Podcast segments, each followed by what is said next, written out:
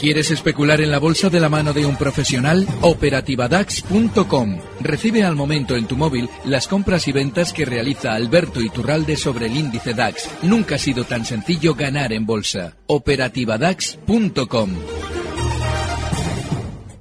Capital, la bolsa y la vida. Siente la economía.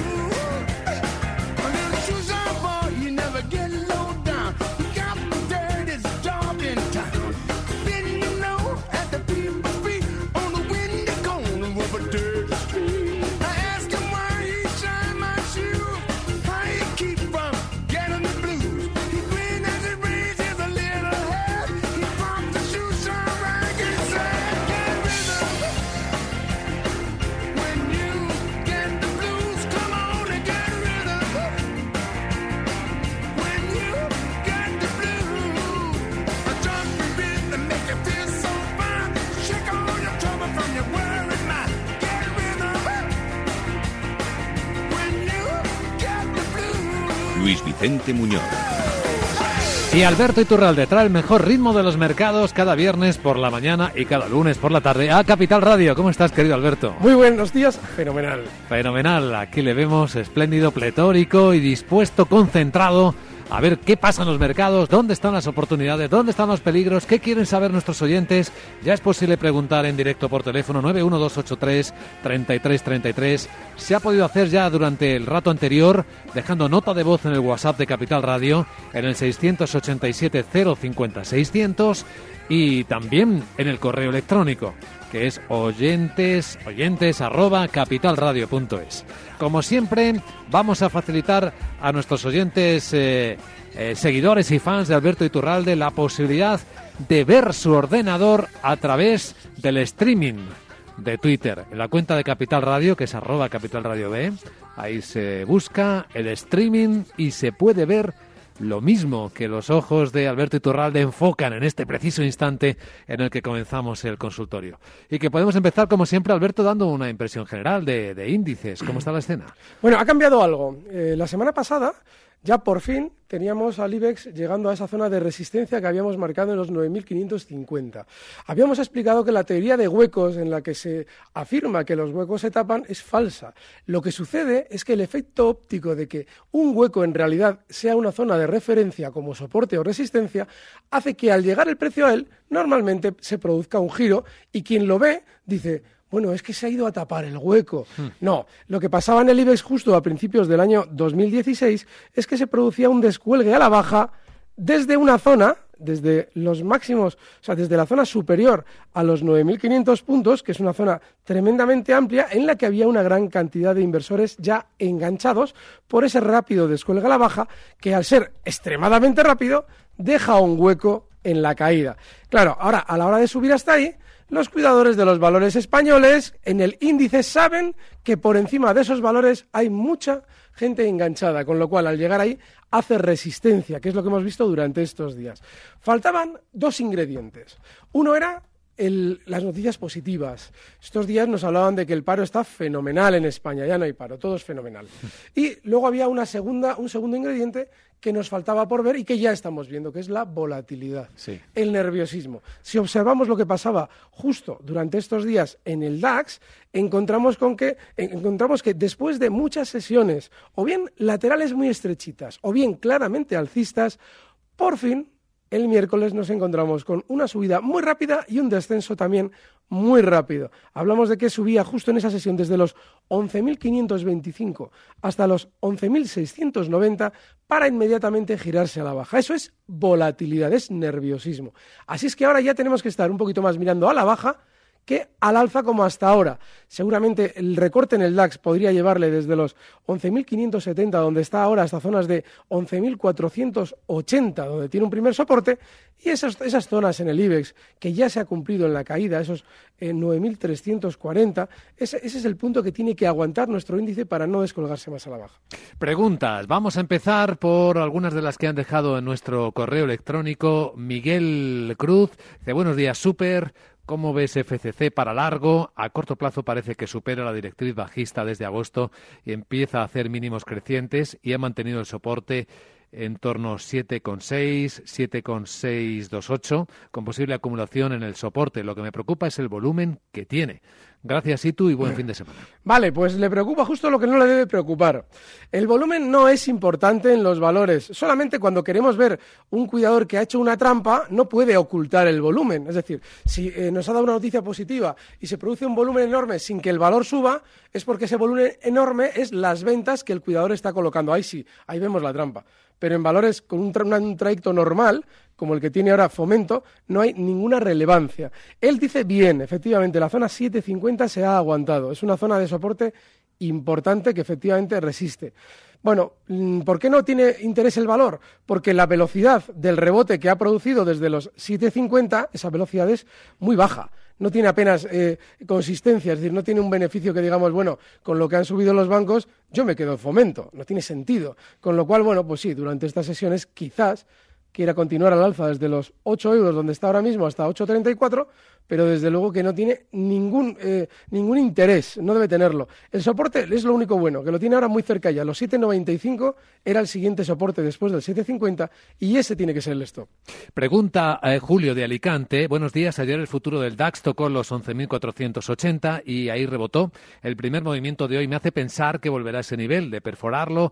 El siguiente sería los 11.400 o más bien deberíamos fijarnos en los 11.300, 11.250. Es que afina mucho. Es decir, está planteando niveles con 80 puntos de diferencia, que eso se hace en media sesión.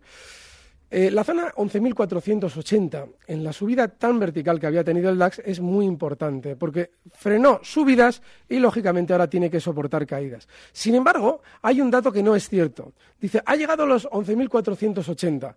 No, no ha llegado hasta ahí. Ha llegado hasta los 11.488, y alguien dirá, bueno, pero está muy cerca. Sí, lo que ocurre es que como fue una resistencia importante en la subida, dentro de las que hay, es necesario que a la hora de apoyarse se adentre ligeramente en ese soporte ahora, que en su día fue resistencia, de los 11.480. Y apenas se ha acercado, lo ha llegado a rozar. Tiene que tocarlos, tiene que estar ahí un poquito haciendo como de colchón mullido para de nuevo hacer soporte y levantar el vuelo, cosa que no ha hecho. Así es que sí, volverá a los 11.480 muy probablemente. Volverá, y hoy mismo. Bueno, en Barcelona, pregunta ahora Juan. ¿Qué tal, Juan? Buenos días. Buenos días.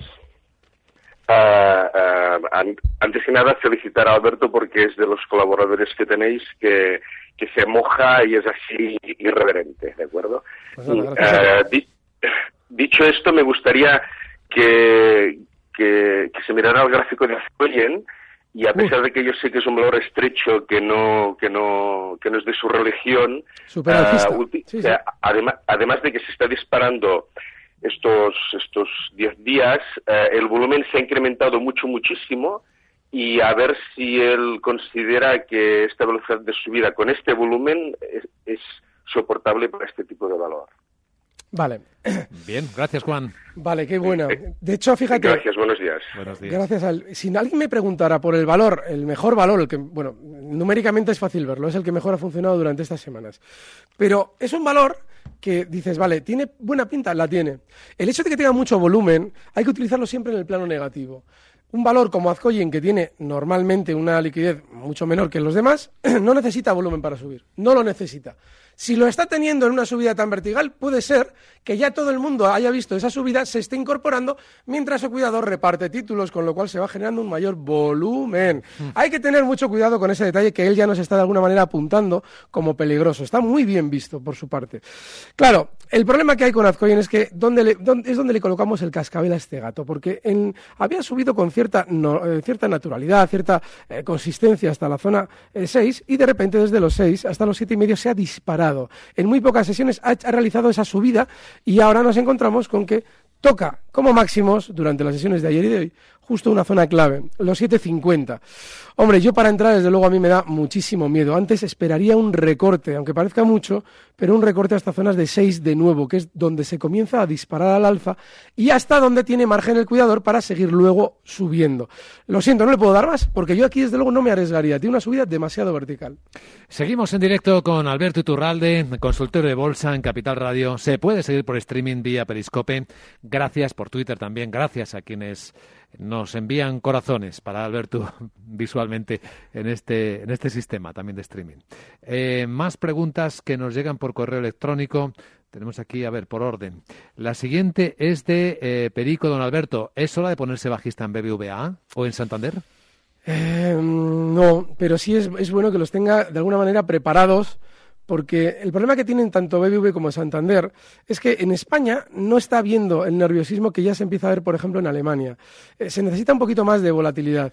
El caso del BBV, que va a seguir siendo durante meses más bajista que el Santander, es decir, que a la hora de subir el BBV va a subir menos y a la hora de caer lo va a hacer más, sí que tiene probablemente para un cortoplacista un recorrido mayor a la baja. Está ahora mismo en 6,19 y lo normal es que vaya alcanzando zonas de 6 durante estos días. En el Santander el problema es que los cortos, como no tiene apenas volatilidad, de hecho la prueba de que está mejor es que fíjense cómo está cayendo bastante menos que el BBV durante estos días, no merece la pena intentar la aventura en el lado corto hasta que efectivamente no veamos de nuevo esos ingredientes.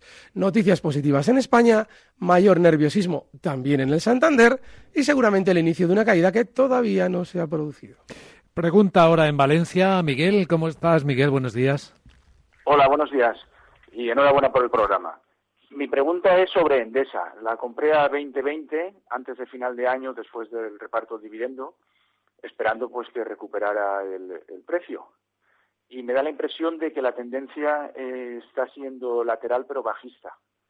Quisiera que me analizara el valor.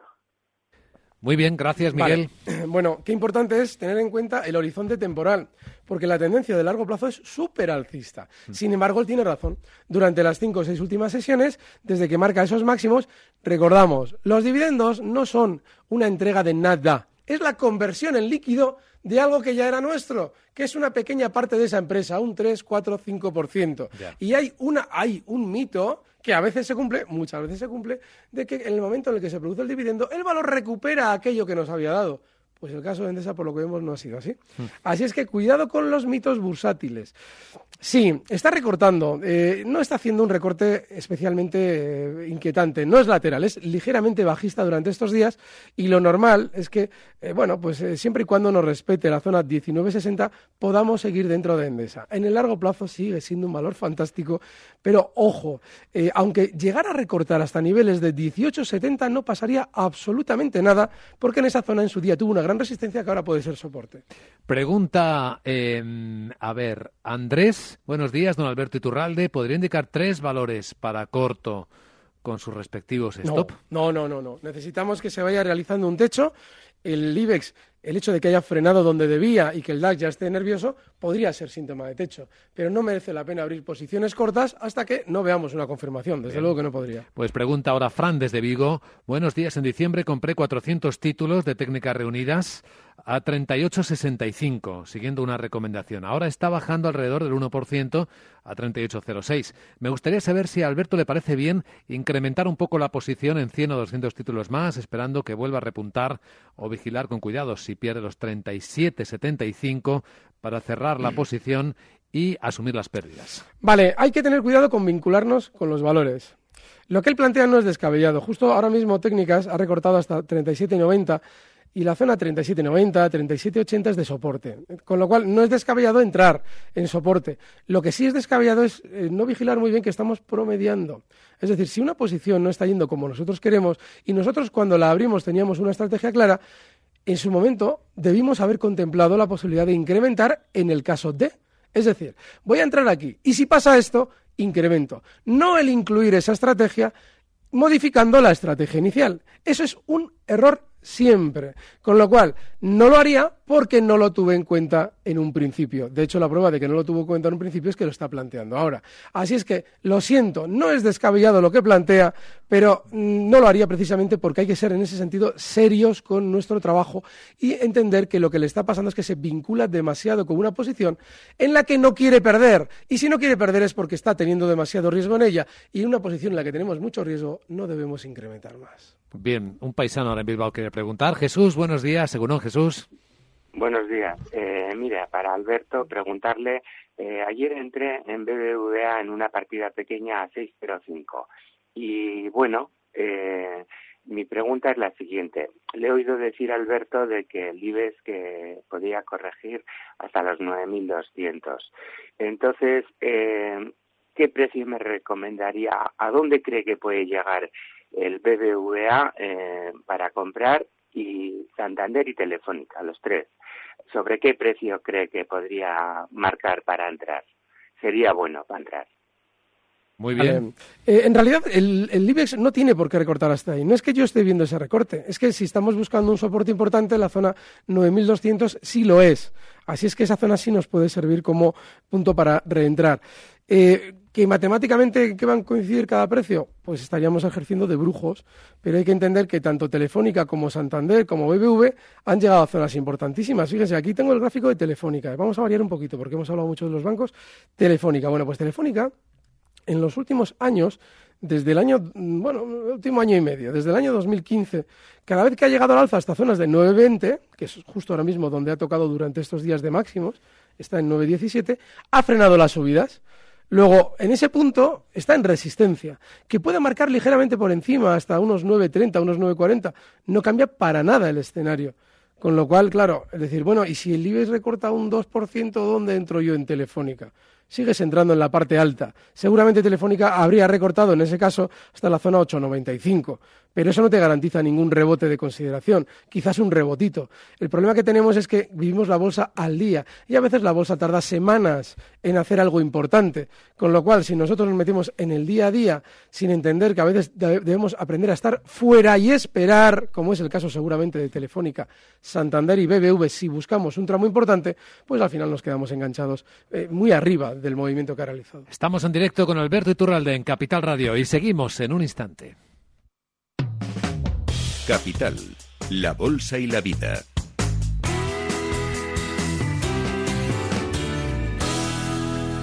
Reconozcamos que una de las cosas buenas de enero son las rebajas de El Corte Inglés. Este año con más artículos al 50% que nunca. Por ejemplo, en lencería, los sujetadores, braguitas y tangas de énfasis tienen todos un 50% de descuento. También tenemos un 50% de descuento en una selección de marcas de medias y calcetines. Y las batas, pijamas y camisones de énfasis cuestan 21,99 euros. Son las rebajas de El Corte Inglés. Para darnos caprichos, para querernos. El próximo domingo, 12 de enero, hacer tus compras será mucho más fácil. Algunos de nuestros centros de El Corte Inglés y Hipercor abrirán sus puertas para ti. Para más información, consulta los centros con apertura y sus horarios en nuestra página web elcorteinglés.es o en nuestro teléfono de atención al cliente 901 122 122. Si tiene una empresa, seguro que ha pensado muchas veces, ¿y si pudiera tener mi negocio abierto 24 horas? Ahora puede, porque con las soluciones de marketing digital de Vodafone podrá mejorar el posicionamiento de su negocio en Internet y conseguir nuevos clientes. Con Vodafone, su proyecto preparado para el mundo digital. Informes en el 1500. Vodafone, Power to You. Renta 4 Banco, el primer banco español especializado en inversión. Sí, somos un banco como muchos, pero no nos parecemos a ninguno. ¿Por qué? La especialización. Tenemos soluciones que se ajustan a cualquier perfil y necesidad. Inversiones con mucho o poco dinero en todo tipo de productos. Soluciones que lo hagan todo por ti o solo asesoramiento para que operes tú mismo. Descubre qué es tener un banco y un especialista en inversión al mismo tiempo. Para más información, entra en r4.com. Llámanos al 902 15 30 20 o visita tu oficina Renta 4 Banco más cercana. Capital, la bolsa y la vida. Siente la economía. Como disfrutamos cada viernes con Alberto Iturralde en este consultorio de bolsa en Capital Radio, animación y entusiasmo para la mañana. análisis de alto nivel. Vamos a ver, algunas personas también nos están haciendo preguntas vía Periscope. Estamos transmitiendo por streaming la pantalla del ordenador de Alberto. Y había un oyente que preguntaba por Popular. Dice que está corto en el Popu a 0,95 y que dónde pondrías un stop de pérdidas. Bueno, está bien. A mí no me parece una posición descabellada la del corto, pero sí que tiene que entender que una vez que se había nombrado presidente, nuevo presidente, y el valor justo ese día rebotaba, posteriormente se preparó la mascarada. ¿En qué consiste?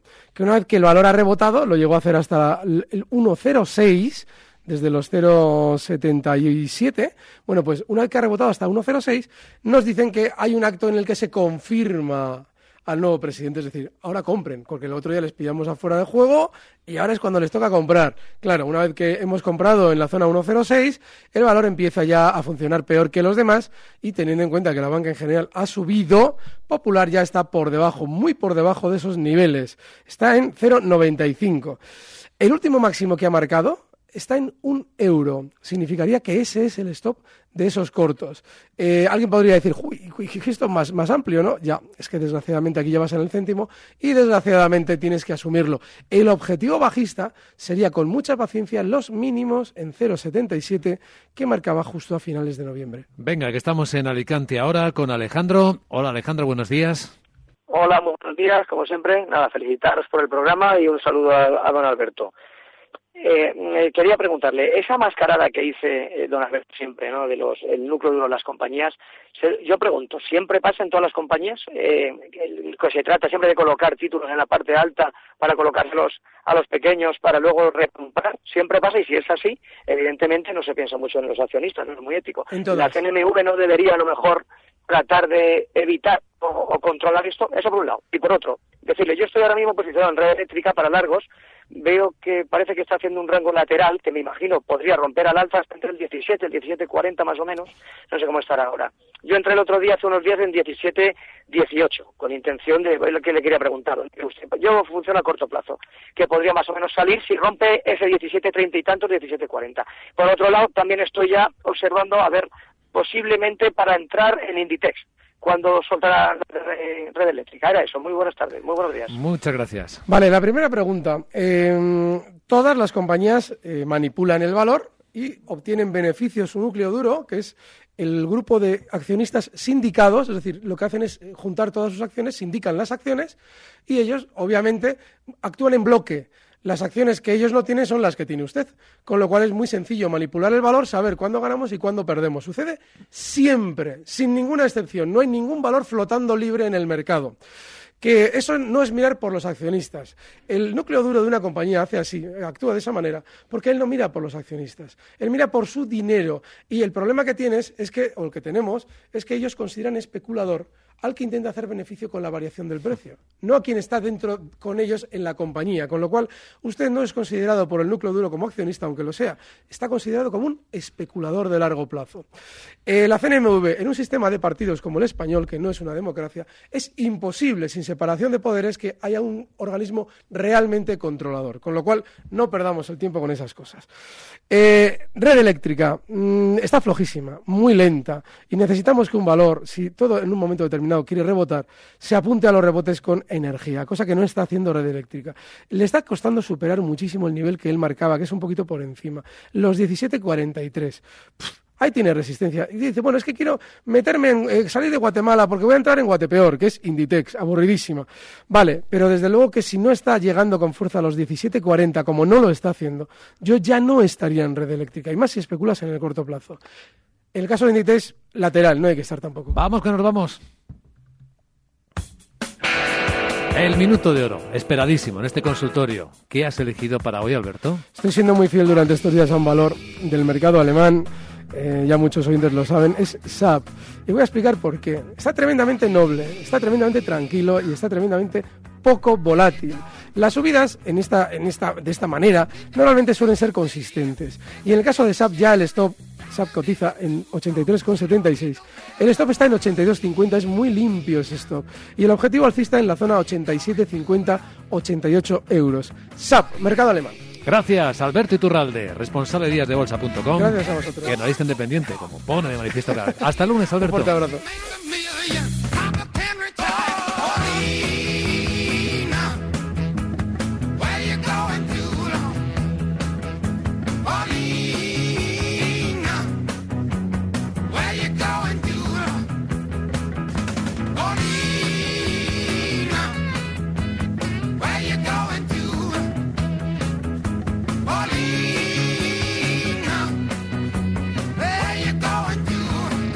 Capital Radio, la genuina radio económica. Recibe al momento las operaciones de Alberto Iturralde vía SMS en tu móvil. OperativaDAX.com.